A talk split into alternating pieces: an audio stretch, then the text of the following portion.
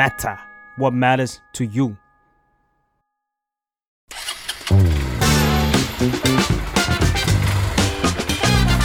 นอก Bangkok เพราะประเทศไทยไม่ใช่กรุงเทพ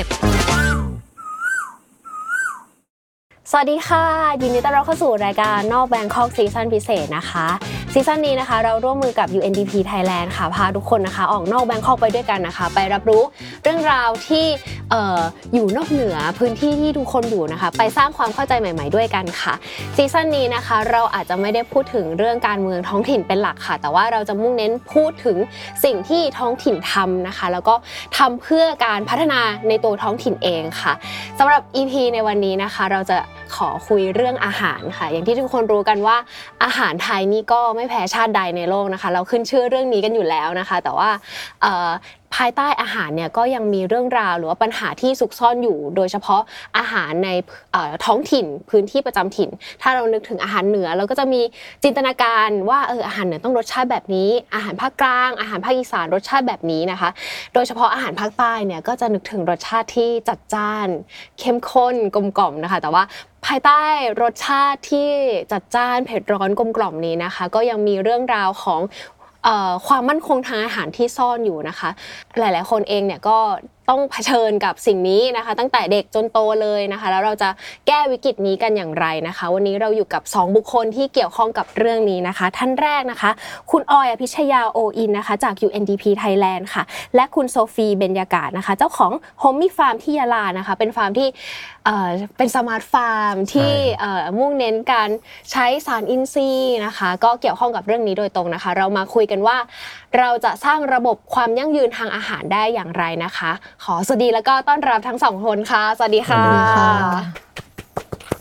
อ่าเริ่มต้นอย่างนี้ก็อยากเข้าใจว่าจริง ๆ แล้วเรื่องเรื่อง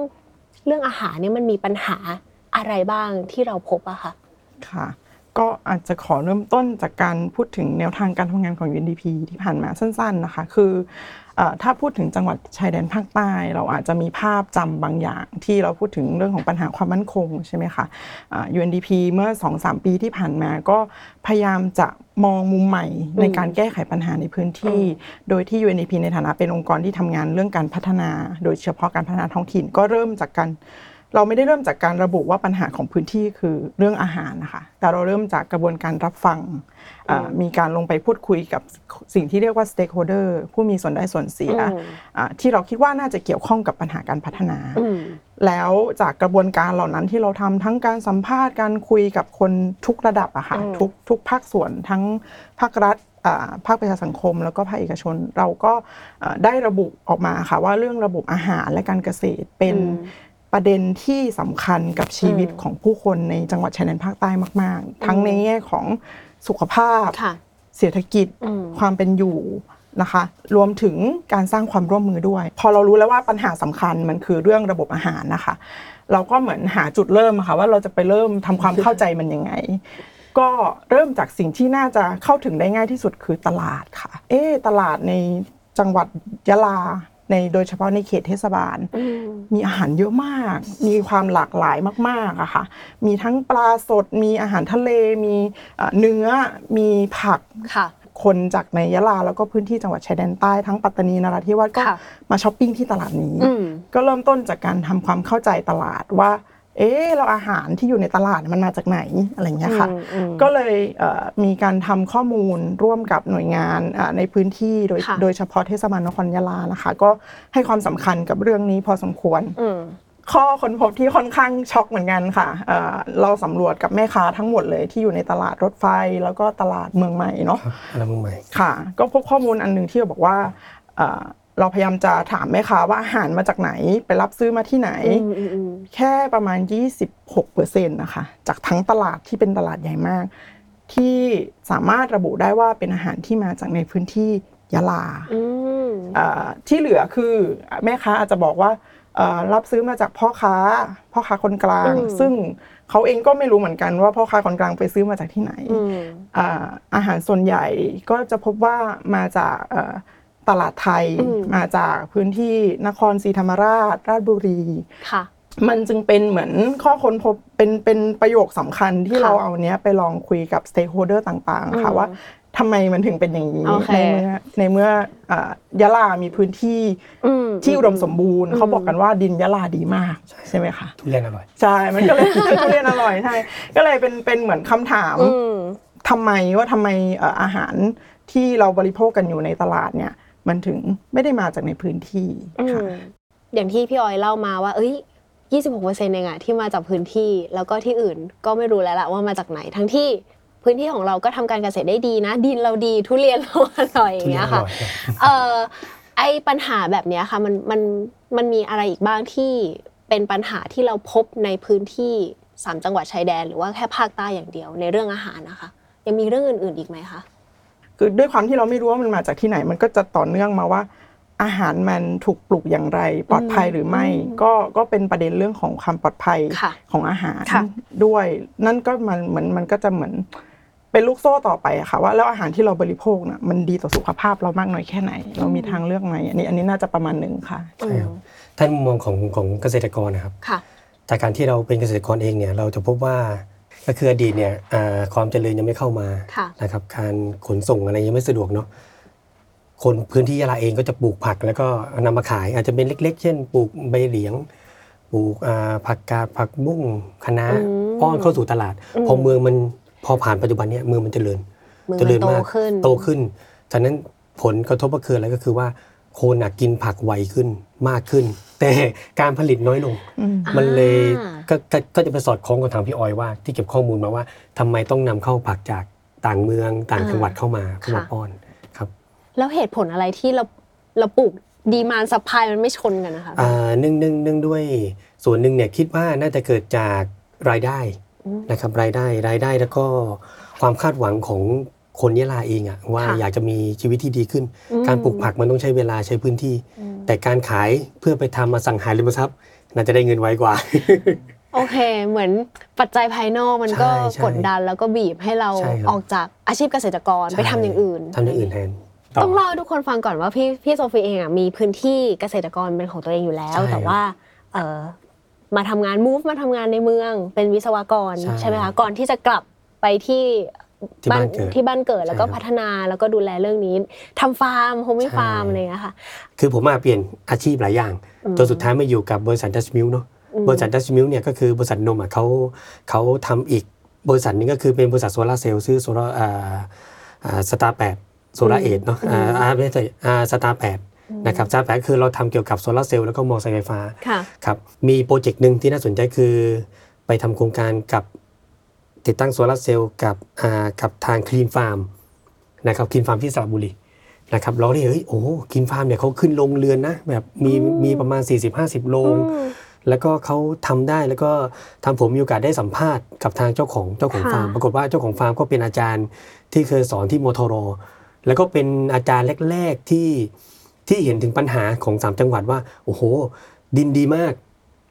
ทำเลดีมากนะซึ่ทำเกงษเราตรมาจากตรงนั้น ใช่เราใช่ไม่ใช่รู้มาก่อนไม่รู้ก่อนเลยไปรู้ที่อื่นรู้ที่อื่น ไปรู้ที่อื่นใช่ใช่โอเคแล้วก็ค่ะปรากฏว่าแกว่าเอ้ยภาคใต้เนี่ยมีปัญหาเดียวที่ต้องแก้ก็คือเรื่องเรื่องเรื่องฝนฝนแปดแดดสีที่เรารู้กันนะอ่าอ่าหมายความว่าฝนเยอะมากอืมแบบว่าพอเกษตรกรถ้าเกิดว่าทำในช่วงของเดือนอ่าเดือนเนี้ยพฤศจิกาธันวา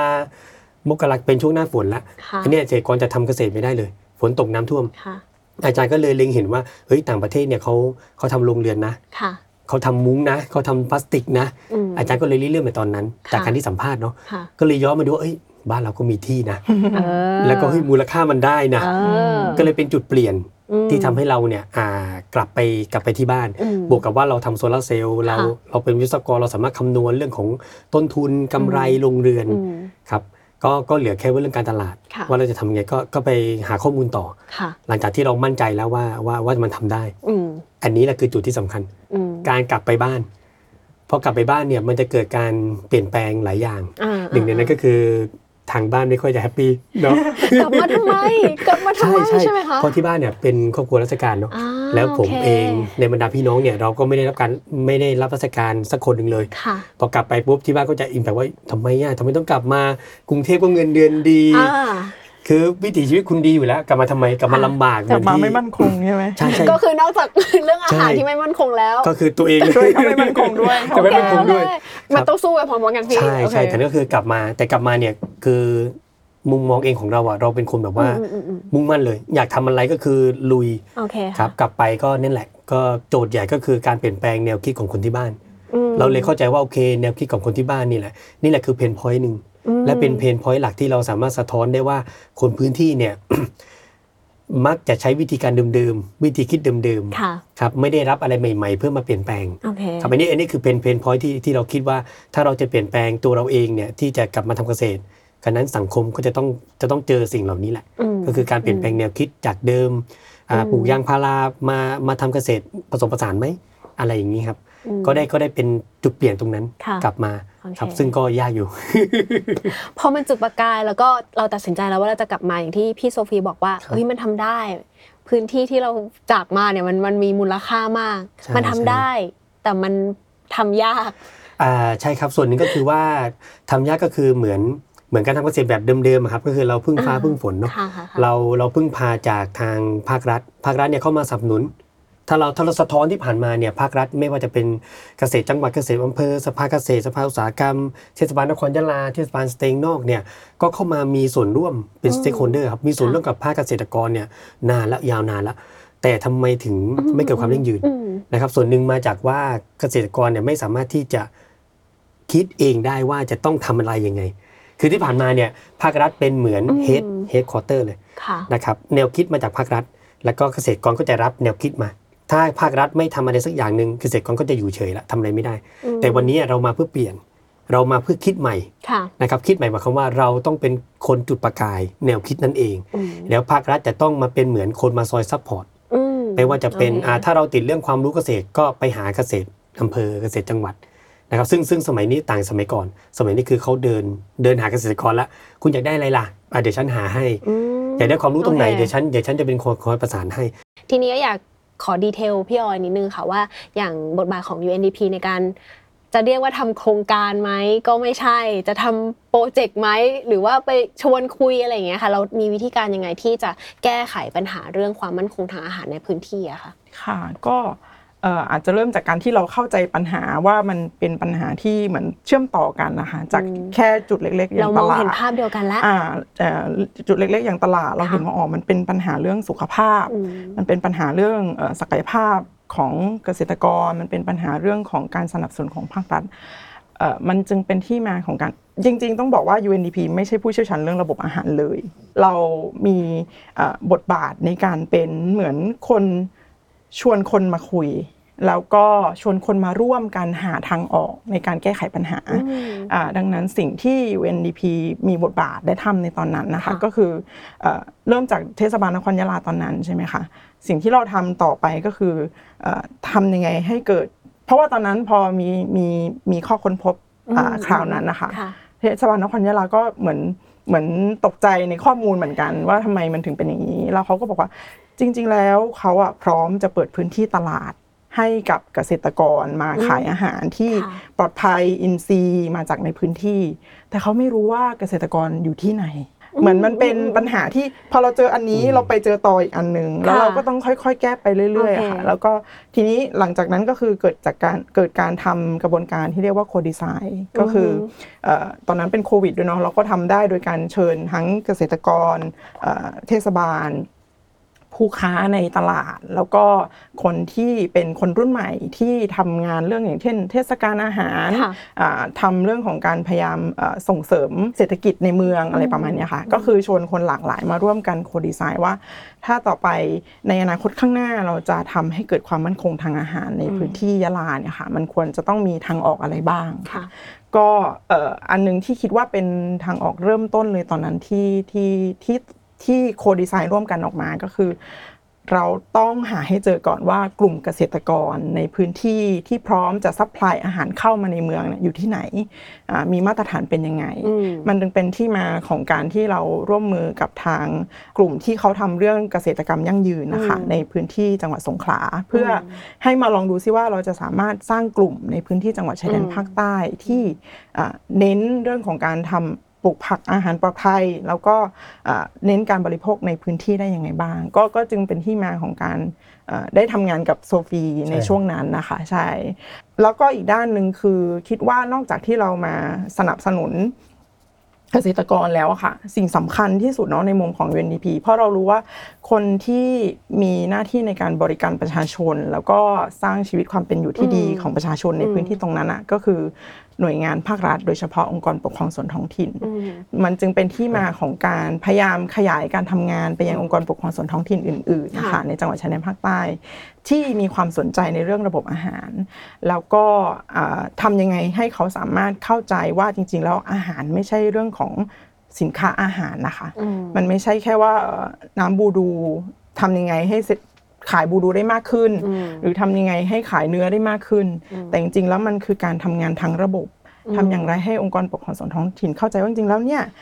เรื่องอาหารนี่แหละ มันเกี่ยวข้องกับประชากรในพื้นที่ของคุณทำยังไงให้ประชากรมีค่ะสุขภาพดี ซึ่งเป็นตัวชี้วัดหนึ่งของ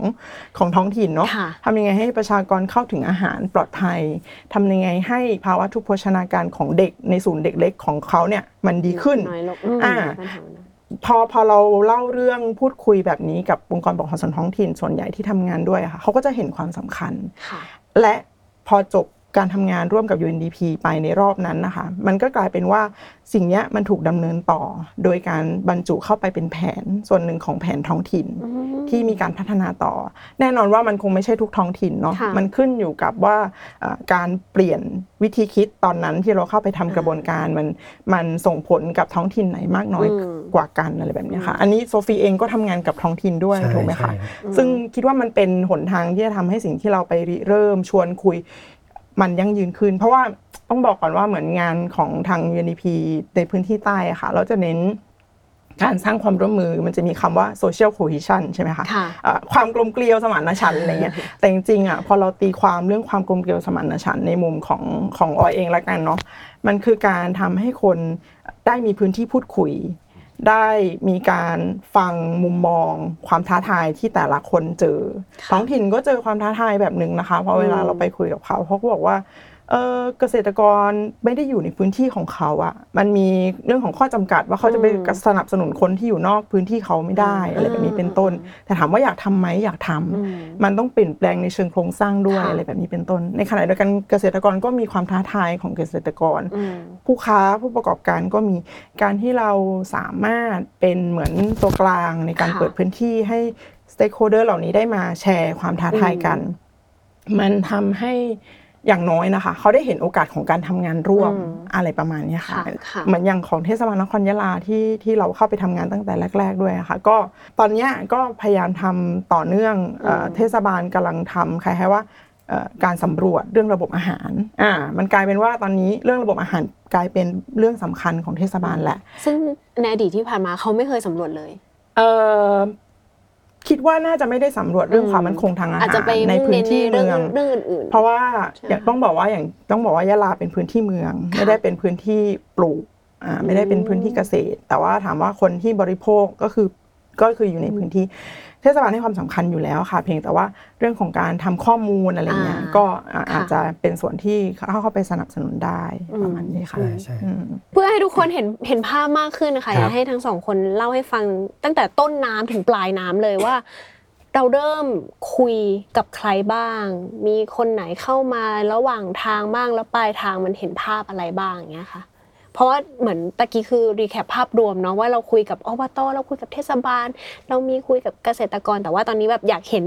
ผลผลิตตั้งแต่ปลูกจนถึงแบบนำขายจนถึงใส่จานอะไรอย่างเงี้ยอืมคือหลังจากที่ที่ทางคุยกับทาง UNDP เนี่ยแล้วก็เราได้ดีเราได้รู้ข้อมูลแล้วว่าปัญหาที่เป็นเพนพอยต์หลักของยะลาอืมเรื่องความมั่นคงด้านอาหารเนี่ยมีสองส่วนก็คือผู้ผลิตนะครับกับความปลอดภัยอืมนะครับโอเคอ่าถ้าเรามาดูว่าผักเนี่ยป้อน ป้อนให้กับเอ่อร้านค้าร้านอาหาร หรือว่าป้อนให้กับความต้องการของคนยะลาเนี่ยแน่นอนมันเพียงพอ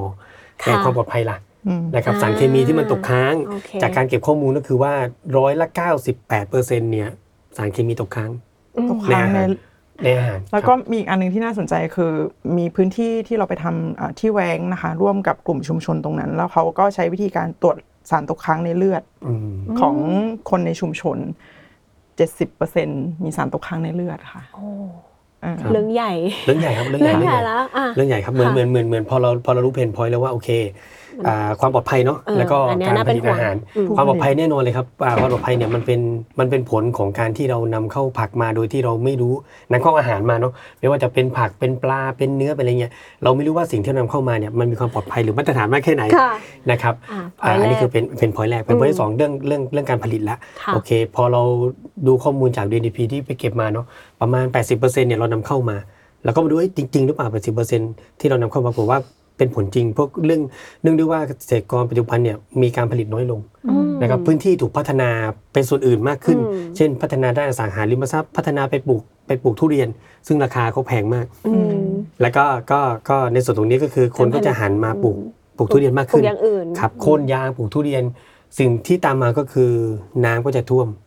น้ำป่าไหลหลากเพราะว่ามันไม่โอเคมีต้นไม้ที่จะคอยมาซับน้ำอะครับอืมโอเค ย้อนกลับมาในเรื่องของของผักเนาะอ่าหลังจากที่สหพันธ์เกษตรกรรมยั่งยืนเนี่ยเราได้เกิดขึ้นแล้วค่ะเราก็มุ่งเน้นเรื่องการตรวจแปลงเลย ไปตามอืมชุมชนไปตามหมู่บ้าน เช่น หมู่บ้านรามัน หมู่บ้านสเตงโนเราเราเราเราเจอว่าเกษตรกรเนี่ยยังมีความรู้หรือว่าโน้ตฮาวด้านการทำเกษตรเนี่ยน้อยมากอืมอืมทำเกษตรแบบพึ่งพาพึ่งพาเขาเรียกพึ่งพาธรรมชาติเนาะอืมครับพึ่ง อ่าพึ่งฝพานธรรมชาติแดดฝนแดดพึ่งพาเลย แล้วแต่แล้วแต่แล้วแต่อารมณ์ใช่แล้วแต่อารมณ์แล้วแต่เจ้าที่เจ้าที่ดีกว่า เจ้าที่ฝนมาก็โอเคก็ว้าวุ่นเลยทีนี้แบบว่าแบบ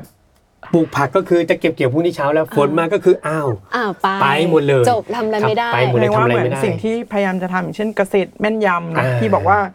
วางแผนปลูกแล้วจะได้ผลผลิตวันนี้ใช่อ่าโรงแรมร้านอาหารรออยู่มันก็ทำไม่ได้ะค่ะโอเคใช่ก็เหมือนที่ทางทางพี่ออยบอกว่าคือว่าอ่า ทางร้านค้าก็มีปัญหาใหญ่ ๆ ของเขาคือว่าเขาเขาอยากได้ผักจากชุมชน แต่ชุมชนอยู่ไหน ชุมชนอยู่เกไหนษตรกรอยู่ไหนอ่าอะเกษตรกรโอเค ปลูกผักปุ๊บอยากได้ร้านค้า ร้านค้าอยู่ไหนอ่ามันโอเคเหมือนเดินคนละเส้นทางกันนะครับ ไม่เจอกันสักทีไม่เจอสักทีอืม ครับแต่นี้ทางสมาพันธ์เกษตรกรยืนก็คือเหมือนเป็นตัวกลางคอยคอยหาร้านค้าคอยสำรวจว่าร้านค้าไหนต้องการเช่นอืมอืมอืม อ่าร้านแอนนาเนาะแอนนาการ์เด้นก็เป็นหนึ่งในร้านที่ที่ต้องการผักในชุมชน ค่ะ ทางโอเคเราเมื่อเรารู้ความต้องการผักละแล้วก็วิ่งไปหาชุมชน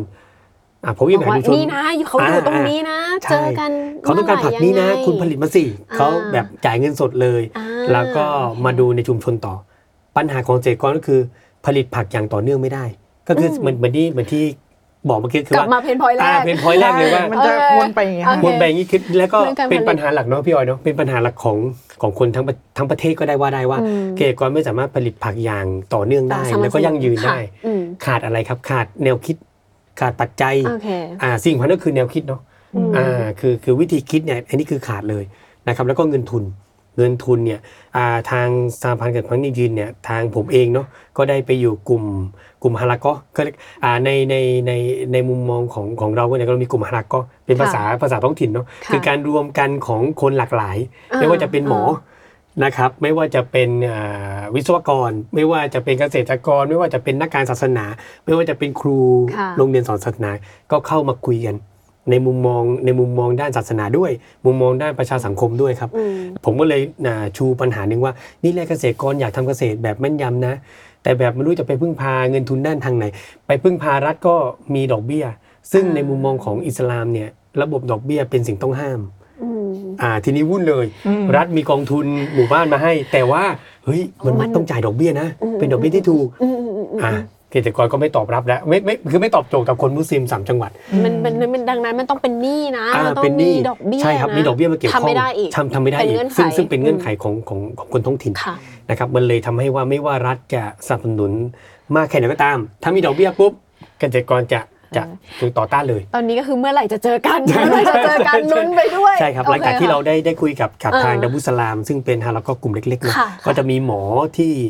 ที่ประจำโรงพยาบาลอือฮึก็จะดูเรื่องสุขภาพอ่าอ่าว่าโอเค ตอนนี้ในมุมมองของหมอเนี่ยมีโรคอะไรที่มันเกิดขึ้นในโรงพยาบาลยะลาโรงพยาบาลอืมอ่าโคกโพเนาะอืมก็คือเป็นโรคอินซิเดียคือโรคที่ไม่รู้สาเหตุอืม ซึ่งส่วนหนึ่งหมอก็คิดว่าน่าจะเกิดจากการบริโภคอาหารที่มีสารเคมีตกค้างนะ แล้วก็เกิดโรคอะไรแปลกๆ ใหม่ ๆ ครับ โอเค หลังจากที่เราคุยกันเป็นวงฮาร์ลโกเล็กๆ กลุ่มเล็ก ๆ แล้วกัน ก็คือเลยอ่าในวงในในกลุ่มเนี่ยเขามีกองทุนหนึ่งก็คือ ทางหมอก็เหมือนบริอาคือเหมือนให้เงินมาเป็นกองทุน แล้วก็ในสมาชิกก็เอาเงินนี้แหละ ที่ไม่มีระบบดอกเบี้ยเนี่ยค่ะเช่นเอาไปทำอะไรก็ได้อ่าเอาไปทำธุรกิจแล้วก็มามาผ่อน เช่นกู้ไป 1 0,000 บาทก็มาผ่อน1 0,000 ในระยะเวลา 6 เดือน โดยที่ไม่มีดอกเบี้ยเลยอืมซึ่งเป็นความสบายใจ ซึ่งอ่าเราเลยว่านั่นเพนพอยต์ของเกษตรกรคือว่าเราไม่มีเงินทุนในการทำโรงนะ โรงเรือนนะค่ะที่จะคอยคุมพลาสติกในช่วงฤดูฝนนะอืมอ่าสามารถเข้าในคงเข้าในกองทุนนี้ได้ไหมค่ะซึ่งทางกองทุนก็ยินดียินดีนะครับที่จะที่จะเอาส่วนกองทุนตัวเนี้ยเข้ามาเข้ามา support เกษตรกร ซึ่งผมมองว่าในในยะลาในสามจังหวัดเนี่ยมีกองทุนแบบนี้เยอะมากอืม ครับมีการช่วยเหลือกันโดยที่อืมไม่ต้องพึ่งพาทางภาครัฐไม่ต้องพึ่งพาด้านระบบดอกเบี้ยเนี่ยเยอะมากอืมแต่เพียงแต่ว่าเดี๋ยวเราจะหาเวลาเข้าไปพูดคุยกับกองทุนนะครับ อีกส่วนหนึ่งก็คือจะเป็นธนาคารที่เป็นสากลอิสลามค่ะซึ่งมีหลายที่เยอะมากครับที่ไม่มีระบบดอกเบี้ยอืมครับอันนี้ก็จะเป็นหนึ่งอีกหนึ่งโมเดลที่เราจะเข้าไปพูดคุยกับพัฒนาทางต่ออ่าอืมพัฒนาต่อเพื่ออมเพื่อจะแก้ไขปัญหาเพนพอยต์ว่าเกษตรกรไม่มีเงินทุนนะอืมไม่กล้าที่จะเข้าไปยุ่งเกี่ยวกับเรื่องของดอกเบี้ยอืมครับในมุมมองของของของชุมชนมุสลิมอืมครับ พี่อ้อยมีอะไรเสริมไหมคะอืมจากคือต้นน้ำถึงปลายน้ำ ใช่ใช่อาจจะอาจจะมองจากเอ่อเมื่อกี้ที่โซฟีพูดอะเรารู้สึกว่าสิ่งที่เราริเริ่มตอนแรกการชวนคนมาคุย อืม การไปรับฟังทำความเข้าใจปัญหา มันถูกมันถูกทำซ้ำโดยโซฟีอะค่ะ คือตอนนี้กระบวนการที่ UNDP ทำในช่วงแรก ๆ ที่เราก็เหมือนพยายามเอ่อ งมเข็มเหมือนกันนะคะว่าเราจะต้องเริ่มจากการจากปัญหาตรงไหน ต้องปักหมุดตรงไหนใช่แล้วก็อะไรยังไงเมื่อกี้สิ่งที่โซฟีเล่าให้ฟังมันทำให้เราเห็นว่าปัญหาระบบอาหารที่เรามองว่าเออมันอาจจะเป็นเรื่องของแค่อาหารจากเกษตรกร มาถึงตลาดมาถึงมาถึงร้านอาหารมาถึงเราผู้บริโภคอะจริง ๆ มันไม่ได้เป็นเส้นตรงขนาดนั้นนะคะ มันมีความซับซ้อนแล้วก็มีเงื่อนไขของกันและกัน ถ้าเราแก้อันนี้ได้ เราจะไปเจออันนี้อีก เราต้องไปแก้อีกอันหนึ่งอ่ามันก็เลยเหมือนที่โซฟีเล่ามันก็เลยเหมือนกลายเป็นว่าแนวคิดเริ่มต้นของการทำงานของ UNDP มันมันน่าจะถูกถ่ายทอดไปยังคนที่เป็นแชมเปี้ยนในระดับพื้นที่แล้วอะค่ะว่าระบบอาหารโอเคโอเคงานแบบที่เรามองว่าเออมันก็คงไม่ได้ซับซ้อนอะไรมาก มันเป็นระบบที่ซับซ้อนแล้วก็ต้องอาศัยการแก้ไขหลาย ๆ จุดอืมและทำคนเดียวไม่ได้อ่าไม่ใช่แค่ภาครัฐทำเนาะ ต้องมีเกษตรกรที่ค่อนข้างแอคทีฟค่ะกลุ่มอาราเกาะที่พูดถึงเนี้ยค่ะออยเพิ่งสะท้อนวันนี้เองค่ะว่ามันก็เหมือนแนวคิด Social Innovation Platform ที่ UNDP ริเริ่มตอนแรกอ่าคือเราอาจจะใช้ชื่อภาษาอังกฤษอ่าสวยๆอะเนาะค่ะแต่ว่าวิธีคิดมันเหมือนกับกลุ่มอาราเกาะที่โซฟีพูดเมื่อกี้ไม่ไม่ต่างกันเลยค่ะ ก็เลยรู้สึกดีใจที่เหมือนเออวิธีคิดเราไม่ได้ถ่ายทอดความเชี่ยวชาญเรื่องระบบอาหาร หรือเรื่องของเออการปลูกยังไงให้แม่นยำเนาะเพราะเราไม่ได้มีความรู้ แต่เรารู้สึกว่าเอ่อการทดลองทำงานร่วมกับคนหลากหลาย มันคือการถ่ายทอดวิธีคิดอืมลงไป แน่นอนว่าไม่ใช่ลงไปสิ มันเป็นการเรียนรู้ร่วมกันนะคะแลกเปลี่ยนด้วยใช่ มันไม่ได้หมายความว่าเออวิธีคิดของเราดีกว่า หรือหรือของใครดีกว่าอืมแต่มันคือการมีพื้นที่ในการเห็นว่าอ๋อวิธีคิดมันหลากหลายอืมแต่ว่า จะทำงานร่วมกันจะเปลี่ยนแปลงสิ่งที่เรียกว่าความไม่มั่นคงทางอาหารไปสู่ความมั่นคงเนี่ยมันไม่ง่าย แต่มันทำได้ด้วยการทำงานร่วมกันค่ะของคนหลากหลายอะไรอย่างเงี้ยค่ะเอ่อแล้วก็อีกอันนึงคิดว่าน่าสมเอ่อสำคัญเหมือนกันก็คือ เรื่องของการใช้ข้อมูลเป็นเหมือนตัวในการกระตุ้นความคิดนะคะ เพราะว่าเหมือนอย่างที่เราทำวิจัยตอนแรกอะมันเหมือนเป็นการสร้างบทสนทนาว่าทำไมเหมือนเหมือนเป็นการตั้งคำถามทำไมใหม่อะค่ะ ตอนแรกเราเข้าไปด้วยสมมุติฐานอันนึงว่า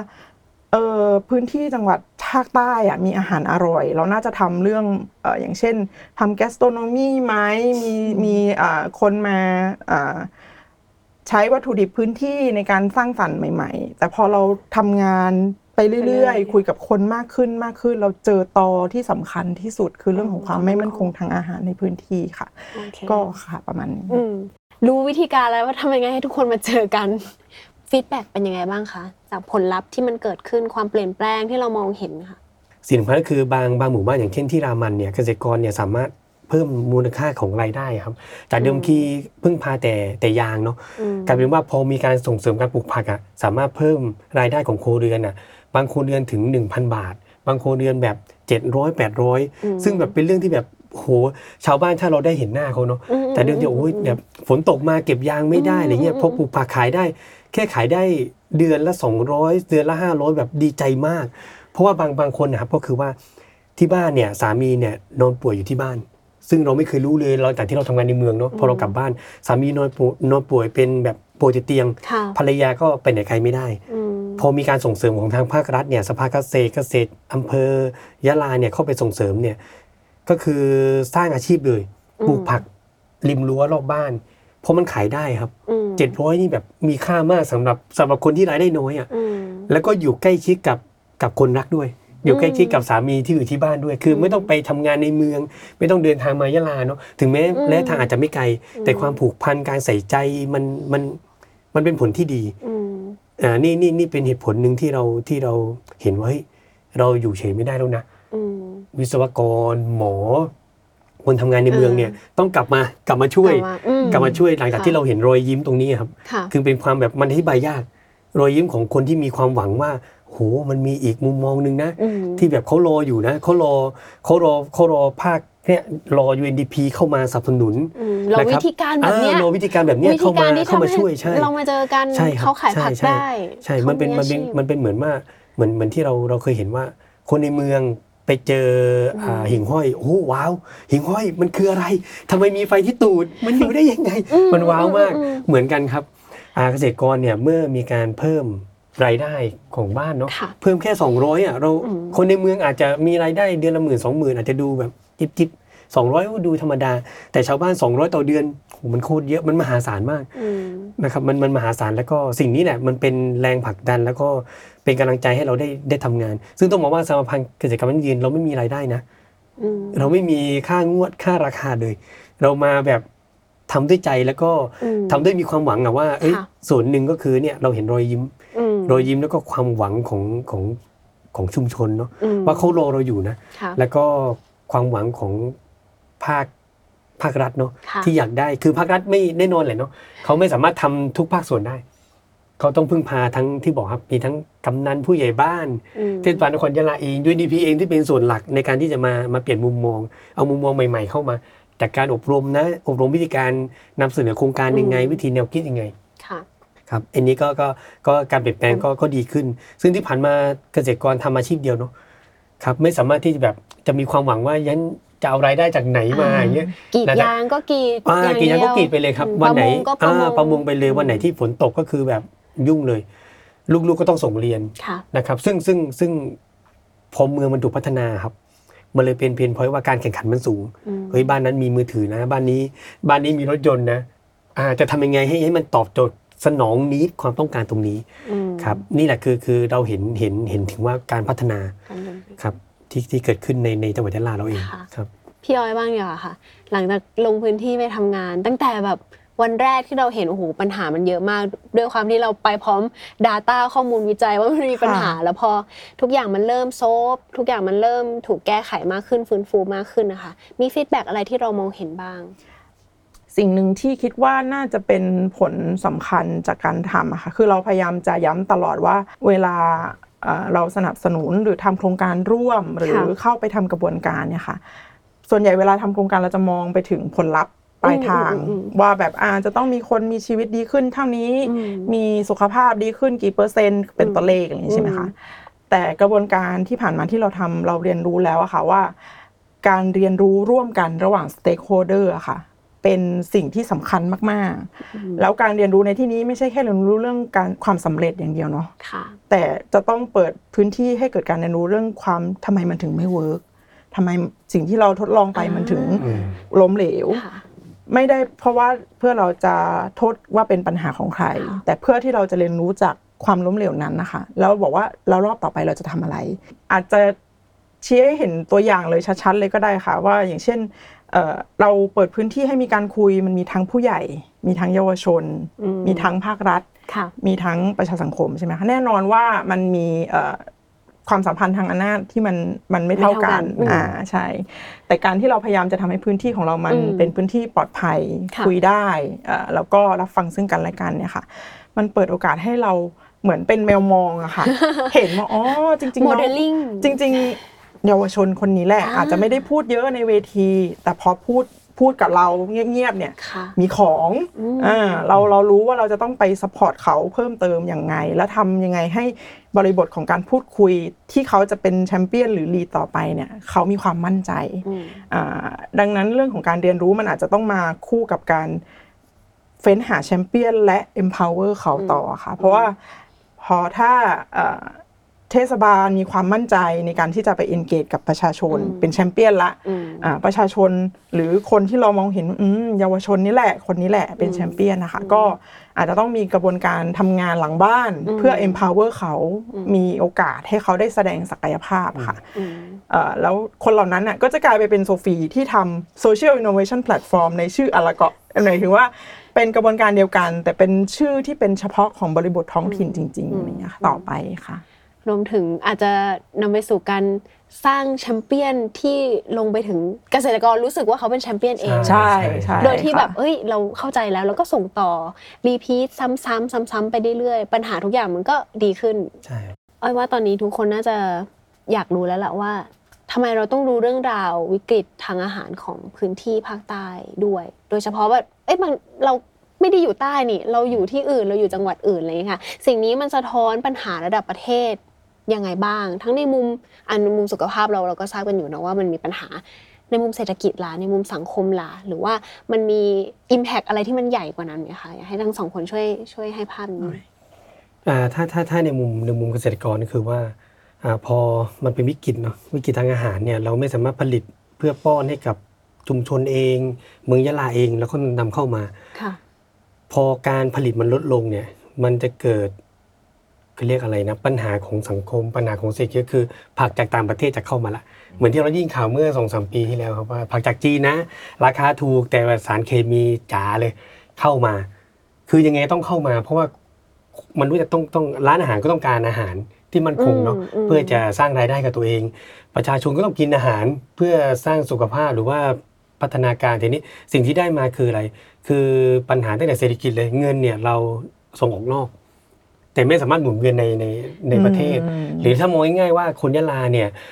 อ่าจ่ายใช้จ่ายไปเรื่องอาหารนะครับ ให้กับคนต่างจังหวัดอะเยอะ ซึ่งไม่สามารถที่จะขายให้กับคนต่างจังหวัดได้เอออ่าฉะนั้นเศรษฐกิจยะลาก็เลยหมุนเวียนกันกันได้น้อย ซึ่งมีปัญหาว่ายะลาก็เป็นหนึ่งในจังหวัดที่ที่รายได้ต่อหัวน้อยอืมยะลาอืมปัตตานีนาราอะไรอย่างนี้นะใช่ค่ะอันที่สองก็คือพอมีปัญหาตรงนี้เข้ามาแล้วเนี่ย พอเราไม่สามารถผลิตผักที่ปลอดภัยได้ นำเข้าผักจากอื่นเข้ามาไม่สามารถคอนโทรลหรือว่าควบคุมอ่าคุณภาพอ่าสุขภาพคุณภาพอ่าควบคุมเรื่องสารเคมีเนาะค่ะเรื่องสุขภาพได้ทำให้เกิดปัญหาเรื่องทุพโภชนาการอืมนะครับอืมอ่าโภชนาการในในในในเด็กแรกเกิดเนี่ยอ่าในเด็กปฐมวัยในเด็กมัธยมเนี่ยก็จะน้อยลงละอืมนะครับตั้งแต่แรกเกิดเลยนะเราเราเรามีข้อมูลว่าเด็กแรกเกิดเนี่ยมีสารพิษตกค้าง ตั้งแต่ในเด็กแรกเกิดเลย เป็นเป็นความน่ากลัวมาก นี่ขนาดขนาดยะลาเป็นเป็นเมือง คือไม่ได้เมืองศรีวิไลเหมือนกรุงเทพนะเราเราแทบจะไม่กล้าคิดเลยว่ากรุงเทพจะเป็นยังไงซึ่งกรุงเทพเนี่ยไม่ไม่ไม่ใช่เมืองเกษตรเนาะเออเออคนก็ต้องกินใช่ทุกวันกินอาหารแบบนี้ทุกวันเนี่ยอะไรอย่างเงี้ยอ่าอ่าเรื่องจึงจึงเป็นที่มาว่าจะทำยังไงให้ ให้ความยั่งยืนด้านอาหารเนี่ยเกิดจากบ้านเรือนก่อน อาจจะปลูกข้างใช่ๆบ้าใช่นนะครับให้มีให้ให้ให้คนในชุมชนหรือว่าอ่าผู้บริโภคเองเนี่ยใส่ใจเรื่องนี้ค่ะนะครับอย่างล่าสุดเนี่ยทาง UNDP ก็ประสานกับทาง ทางกองทุนเนาะกองทุนนี้นี่ขอขออนุญาตอื่นเอ่อต้องต้องบอกนิดนึงก่อนขออ่าทางอ่าสถารทูตสวิตเนาะล่าสุดที่เข้ามาทำโครงการกับเราก็คือเขาจะมีเงินทุนให้ แล้วก็อ่าทางเราก็มาปั้นเกษตรกรอบรมหนึ่งปีอืมแล้วก็โอเค เราก็มาเลือกว่าคนคนอาเกษตรกรคนไหน หรือว่าชุมชนไหนที่เขาพร้อมมีศักยภาพทางส ถารทูตสวิตก็มีเงินทุนให้ก้อนหนึ่งอืมอืมนะครับแล้วแล้วก็เหมือนเหมือนปั้นแชมเปี้ยนเหมือนที่พี่ออยบอกที่ว่าเอ้ยเออเราเห็นแชมเปี้ยนแล้วทำยังไงเนาะแต่เข้ามาสนับสนุนเข้ามาช่วยเนี่ย ก็ทางสถารทูตสวิตก็มีโครงการตรงนี้ขึ้นมามเพื่อจะเป็นเป็นแรงหนึ่งหรือเป็นกลไกหนึ่งที่จะคอยผลักครับผลักโดยโดยโดยโดยมีเงินทุนมาให้ครับอืมก็ก็เป็นโครงการที่ดีอืมก็คิดว่าน่าจะน่าจะเริ่มเริ่มกันได้ปีหน้าอืมเพราะปีนี้เดี๋ยวเราคัดเลือกคนก่อนคัดเลือก แชมเปี้ยนอ่าเกษตรกรแชแชมมเปี้เปี้ยยนนก่อนนะครับโดยให้มาอบรมกับเออกับทางเราอะไรอย่างนี้ครับอ้อยว่าเอาง่ายๆ ถ้าเรารู้สึกว่าเรื่องนี้มันไกลตัวจังก็คือ ถ้าเรารู้สึกว่าเรากำลังซื้อข้าวแพงอยู่ ใช่ อันนี้ตัดเรื่องสุขภาพออกเลยใช่นะครับครับเรายังเดิไม่นออกไปข้างหน้าเนี่ยค่ะ อาหาร เรารู้สึกว่าโอ้โหทำไมจานหนึ่งมันแพงขนาดนี้ใช่คือใช่เนี่ยเลย เพราะว่าเราไม่มีเกษตรกรเราไม่ได้เรายังไม่มีวิธีการที่จะปั้นแชมเปี้ยนเป็นของตัวเองในประเทศอะไรอย่างเงี้ย เริ่มต้นจากที่นี่ก่อนแล้วก็ เดี๋ยวสุดท้ายแชมเปี้ยนมันก็จะเพิ่มมากขึ้นเอง พี่ออยค่ะเป็นไงคะ ก็อาจจะแชร์ด้วยก็ได้ค่ะ คือหลังจากที่เราทำงานภาคใต้อะค่ะ มันก็เหมือนพอเราทำงานปั๊บเราก็จะไปอยู่ในวังวนของคนที่ทำงานเรื่องเกษตรอาหารอะไรอย่างนี้ใช่ไหมคะ ก็ได้มีโอกาสได้ไปเหมือนแลกเปลี่ยนกับเอ่อคนที่พยายามผลักดันเรื่องระบบอาหารในเชียงใหม่ในน่านเอ่อผ่านผ่านเครือข่ายที่เราทำงานด้วยค่ะ ก็มีข้อท้าทายไม่ต่างกันเลยค่ะอืมเอ่อเขาก็พูดถึงการที่อาหารไม่รู้ที่มา อาหารไม่ปลอดภัย แล้วก็พูดถึงเรื่องของเป้าหมายเชิงสุขภาพค่ะ ว่าแบบจริง ๆ แล้วที่เขาทำทั้งหมดทั้งมวลเนี้ยเพื่อสุขภาพที่ดีของคนเชียงใหม่ เพื่อสุขภาพที่ดีของคนน่านเอ่อกระบวนการที่เขาทำเขาก็พยายามทำแบบเดียวกัน เพราะเขาตระหนักเหมือนกันนะคะว่า ปัญหาของระบบอาหารมันมันซับซ้อนแล้วอืมอาหารเดินทางไกลค่ะ ไกลเกินไปเอ่อที่เราพูดกันว่าฟู้ดเจอร์นี่อะค่ะอืมเอ่อมันไม่ใช่แค่ว่าวัตถุดิบมาจากตรงนี้นำมาทำเป็นเมนูนี้แล้วมันน่ากินขายขายได้อืมอ่านักท่องเที่ยวชอบ แต่มันอาจจะต้องพูดถึงว่าเจอร์นี่ที่มาเนี่ยที่มันไกลขนาดเนี้ยค่ะ มันจำเป็นหรือเปล่า ที่เราต้องปล่อยให้เจอร์นี่ของอาหารมันอ่ามันมีระยะทางไกลขนาเผดลอนั้นเผลอๆเพิ่มความเสี่ยง ใช่ค่ะ แล้วกลับไปที่โซฟีพูดอะค่ะว่าแล้วเจอร์นี่ของเงินที่มันควรจะต้องสะพัดอืมอยู่ในท้องถิ่นนะคะ อย่างเช่นว่าทำยังไงให้เงิน 60 ล้านที่เราจ่ายเพื่อซื้อผักจากต่างจังหวัดหรือต่างประเทศ มันกลายมาเป็นเงินที่เราบริโภคและส่งต่อให้กับเกษตรกรในพื้นที่อืมทำยังไงให้เส้นทาง ของการเดินทางของอาหารมันสั้นลงอะค่ะ มันก็ไม่ง่ายนะคะ เพียงแต่ว่ามันอาจจะต้องมีคนริเริ่มมันขึ้นมา แล้วก็อ่าทำยังไงให้เอ่อกระบวนการตัดสินใจของคนอืมมันอยู่ที่พื้นที่อืมใกล้กับคนที่อืมได้รับหรือเสียประโยชน์ให้มากที่สุดนะคะอืมฟังแล้วก็ ฟังแล้วก็ไม่กล้าเลยเดิมไหมฟังแล้วก็รู้สึกว่า สิ่งที่เรากินกินไปนี่มันต้องบอกว่ามันอะไรเข้าเราไปก็ไม่ไม่มีรู้ทางเลือกเลยนะคะ มันไม่ได้ใช่เป็นใช่เพราะว่าเรามีพฤติกรรม ในการบริโภคที่ไม่ดีเพียงอย่างเดียวใช่คือบางคนจะบอกว่าที่เราสุขภาพไม่ดีอะเพราะเราก็กินแต่อาหารขยะไง เรากินแต่อาหารที่มันไม่ดีต่อสุขภาพเออแต่ถามว่าจริง ๆ แล้วเหมือนอย่างที่เราทำข้อมูลวิจัยอะค่ะ เราไม่ได้วิจัยแค่ในตลาดว่ามีอาหารอะไรบ้างเนาะเราถามผู้บริโภคด้วยอืมว่าถ้ามีอาหารที่ดีต่อสุขภาพอะเขาจะเลือกซื้อไหม จะทานไหม เขาบอกเลือกสิ แต่ถามว่ามันไม่มีทางเลือกให้เขาเลือกเอ่อ แล้วก็เลือกได้แต่ก็อาจจะไม่มั่นใจด้วยซ้ำไปว่ามันปลอดภัยจริง ๆ หรือเปล่า ดังนั้นมันเหมือนเป็นมันเหมือนเป็นไดเลม่าค่ะว่าเราจะส่งเสริมให้คนบริโภคอาหารปลอดภัย แต่ทางเลือกของของคนในประเทศเนี้ยมันมันอาจจะไม่ได้มากขนาดนั้นอะไรอย่างเงี้ยค่ะคือถ้าเรามองว่าอาหารเป็นเป็นพอยหลักสำคัญ อาหารเนี่ยทุกชีวิตต้องทาน ไม่ว่าจะเป็นเด็กแรกเกิดเนาะพ่อแม่ผู้ปกครองตั้งแต่มีลูกตั้งท้องก็ต้องทานอาหารที่ดี ใช่ไหมครับ อาหารที่ดีก็คือสามารถทำให้ร่างกายเนี่ยโตมาในในในอะไรนะสรีระที่ดีค่ะความคิดสมองทุกอย่างจะดีหมดเลยครับไอคิวไอคิวทุกอย่างจะดีหมดเลย ไม่ว่าไงก็ตามเนี่ยมันทำให้เมื่อเมื่อเมื่อคนเนี่ยโตมาจากสิ่งที่ดีอยู่แล้วเนี่ยการพัฒนาประเทศแน่นอนเราจะมีคนเก่งเพิ่มขึ้น เราจะมีปัญหาสุขภาพน้อยลง รายจ่ายที่เราต้องจ่ายไปกับเรื่องสุขภาพเนี่ยมันก็จะน้อยลงละ มันก็ไม่ต้องมามานั่งพะวงว่าฉันกินแล้วเดี๋ยวตอนอายุมากจะต้องมานั่งเข้าโรงพยาบาล จะต้องมาเตรียมเงินให้กับโรงพยาบาลเตรียมเงินที่จะรักษา เราสามารถเอารายได้รายจ่ายส่วนนี้ครับค่ะมาเพิ่มหรือว่ามาพัฒนาส่วนอื่นให้กับชุมชนสังคมได้อืมครับอันนี้อันนี้ก็ก็ก็จะเป็นส่วนหนึ่งว่าทำไมอาหารถึงสำคัญมันอาจเป็นเรื่องเล็กเนาะแต่ว่าจริง ๆ มันเป็นเรื่องที่ที่เล็กแต่ว่าสำคัญที่สุด เพราะมนุษย์ต้องกินอาหารใช่ครับมันมันมันเลี่ยงไม่ได้เหมือนที่ทางพี่ออยบอกว่าเฮ้ยเราเราเราไม่ได้เปลี่ยนพฤติกรรมการกินอาหาร เราก็ไม่ได้กินฟาสต์ฟู้ดนี่เราก็เลือกกินอาหารที่ที่แล้วที่ก็เป็นกินผัผักกไงเออพี่โซฟีใช่ออยก็กินผักไง แต่ผักนั้นมาจากไหนมาจากไม่รู้ไม่รู้ใช่แล้วก็เออแล้วก็เอ๊ะทำไมทำไมพี่ออยเลือกกินผักแต่เข้าโรงพยาบาลบ่อยกว่าพี่โซฟีเอ๊ะมันเป็นเรื่องเป็นเรื่องแปลกครับเอออัอันนี้เลยเลยเลยเอออยากให้มุมมองว่า ถ้าเกิดว่าวันนี้เนี่ย เกษตรกรเองชุมชนอืมเองหรือว่า หรือว่าเราเองเนี่ยไม่หันมาดูเรื่องนี้ครับ มันจะทำให้เราเนี่ยอ่ามีปัญหาด้านด้านเศรษฐกิจ ด้านสังคมทำไมสมัยนี้เนี่ยคนเนี่ยเรียนหนังสือได้น้อยลง ความจำน้อยลง สติปัญญาวุฒิภาวะมันน้อยลง ส่วนหนึ่งเกิดจากการที่เราทานอาหารและไม่ค่ะรู้ที่มา นะครับบางทีสารเคมีเหล่านั้นอาจจะมาเปลี่ยนแปลงพฤติกรรมเรา มาเปลี่ยนแปลงอืมสังคม ซึ่งซึ่งเป็นเรื่องที่ที่ยากถึงแม้ แม้ชุมชนเองอาจจะมีนโยบายที่ดีเนาะรัฐ มีนโยบายที่ดี มีแผนพัฒนาเศรษฐกิจที่ดีอืมแต่ถ้าเรามองข้ามเรื่องหลักๆ เรื่องอาหารเรื่องเรื่องความปลอดภัยอะครับรื่องเนี้ยเป็นเป็นเรื่องที่ที่มันดูเล็กเนาะแต่มันใช่สร้างสร้างสิ่งที่ยิ่งใหญ่ให้ให้อืมให้อืมให้กับสังคมได้ครับอืมภาวะของสุขภาพของคนในในพื้นที่อะค่ะ มันเป็น มันเป็นเหมือนทุนมนุษย์สำคัญอืมที่เราจำเป็นจะต้องสร้างตั้งแต่วันนี้อืมเพื่อที่อย่างโซฟีเล่าได้ได้ดีมากเลยว่า ท้ายที่สุดถ้าทุนมนุษย์มันเข้มแข็งแข็งแรงอะค่ะเราจะลดค่าใช้จ่ายด้านสุขภาพ เราจะลดเอ่อเรื่องของปัจจัยความเหลื่อมล้ำต่าง ๆ ลงไปได้เยอะมาก ดังนั้น แค่เรื่องของการริเริ่มทำงานด้านระบบอาหารอะเอ่อในมุมของออยเองเรากำลังพยายามสร้างสมดุลระหว่าง 3 ก้อนเจ็ดค่ะสีของเราอะค่ะอ่าเศรษฐกิจสังคมสิ่งค่ะแวดล้อม ไม่ได้หมายความว่าเราจะพยายามมุ่งไปยังการทำเกษตรยั่งยืนอย่างเดียวอืมแต่เกษตรกรอยู่ไม่ได้ ไม่ได้หมายความว่าเราจะมุ่งทำเรื่องของเศรษฐกิจอย่างเดียว แต่คนจนหรือคนที่เป็นกลุ่มเปราะบางเข้าถึงอาหารไม่ได้เนี่ยค่ะอืมก็คิดว่าอันเนี้ยน่าจะเป็นเหมือนเอ่อ ดาวเหนือของประเทศไทยเนาะถ้าเราจะทำเรื่องระบบอาหารค่ะอืมว่าเราต้องมีเป้าในการสร้างสมดุลสิ่งนี้ร่วมกันค่ะ ก็ย้อนกลับมานิดเดียวก็คือว่าจริงๆ แล้ว SDG มันคือเนี่ยค่ะ มันคือการพยายามสร้างสมดุล 3 ก้อนนี้ให้ค่ะเกิดขึ้น ไม่ว่าเราจะทำงานประเด็นไหน พื้นที่ไหนก็ตามค่ะ เยี่ยมมาก นี่ยังไม่ได้พูดถึงสิ่งระหว่างทางที่มันเกิดขึ้นอย่างเช่นแบบการรู้สึกว่า empower ให้ เกษตรกรรู้สึกว่าเราเป็นแชมเปี้ยน หรือว่าการ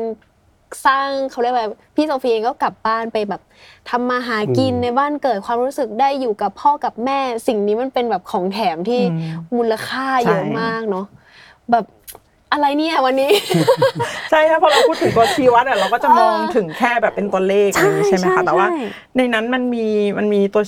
มันมีสิ่งที่แบบเป็นความสัมพันธ์อะใช่ ที่บางทีเราอาจจะไม่ได้ให้ไม่ได้ความมี สำคัญ แต่จริงๆมันสำคัญมากไม่ได้มีเกณฑ์อะไรวัดอะไรง่ายๆเนาะที่ใช่แบบว่าเราจะมาวัดยังไงอะความรู้สึกของเฮ้ยเขาได้อยู่กับอย่างที่พี่โซเคสที่พี่โซฟีเล่าว่าแบบเออเขายังได้ทำงานปลูกผักขายได้มีรายได้ แล้วก็ยังอยู่กับบ้านมีคนรักได้ดูแล ครอบครัวอะไรเงี้ยอันนี้คือสิ่งนี้มันมันประเมินมูลค่าทางเศรษฐกิจไม่ได้เลย คือวันนี้มันครบถ้วนมากมีใครอยากเพิ่มเติมอะไรไหมคะสิ่งก็นี้ สุดท้ายเนาะเอาเลยอยากสุดท้าย อยากจะฝากให้ไปเยี่ยมให้ไปเที่ยว อุดหนุนคนยะลานะครับ จริง ๆ ยะลาตอนนี้เราเราเราพัฒนาไปหลายส่วนเนาะไม่ว่าค่ะ จะเป็นภาคเศรษฐกิจภาคท่องเที่ยวเนาะแต่หลักๆอยากเชิญชวนนะครับ ว่าหลาย ๆ จังหวัดหลาย ๆ ที่เนี่ย คือให้ไปท่องเที่ยวกัน ให้ไปอุดหนุนให้ไปใช้กัน ก็ก็เป็นส่วนหนึ่งที่จะคอยให้กำลังใจกับคนยะลาคนเกษตรกรยะลาใช่นะครับ ก็ประมาณนี้ครับ confirm นะคะอ้อยเคยไปอยู่ ใช่ไหมสามสามสามจังหวัดสามจังหวัดชายแดนมาครึ่งเดือน ใบเหลียงผัดไข่คั่วกิ้งแบบครับเนื้อย่างโอ้อร่อยน้ำบูดูอะไรเงี้ยทุกอย่างอร่อยมากนะคะ อาหารใต้เยี่ยมมาก วันนี้เราก็นะนอกจากความอร่อยที่เราคุ้นๆเคยๆกัน มันก็ยังมีปัญหาอย่างที่บอก แล้วก็วันนี้ขอบคุณทั้งสองท่านมากที่มาพาเรา ออกไปนอกแบงคอกนอกพื้นที่ที่แบบทุกคนได้อยู่ แล้วก็ไปรับรู้วิกฤตทางอาหารที่มันซ่อนอยู่ในสิ่งที่เรากินเข้าไปในทุกๆวันนะคะ วันนี้ขอบคุณทั้งสองท่านมากๆนะคะ แล้วก็ฝากติดตามนะคะ รายการนอกแบงคอกได้ในอีพีหน้านะคะ มาดูว่าจะเป็นเรื่องอะไรนะคะ วันนี้ไปแล้วค่ะ สวัสดีค่ะ สวัสดีค่ะนั่นเลยครับ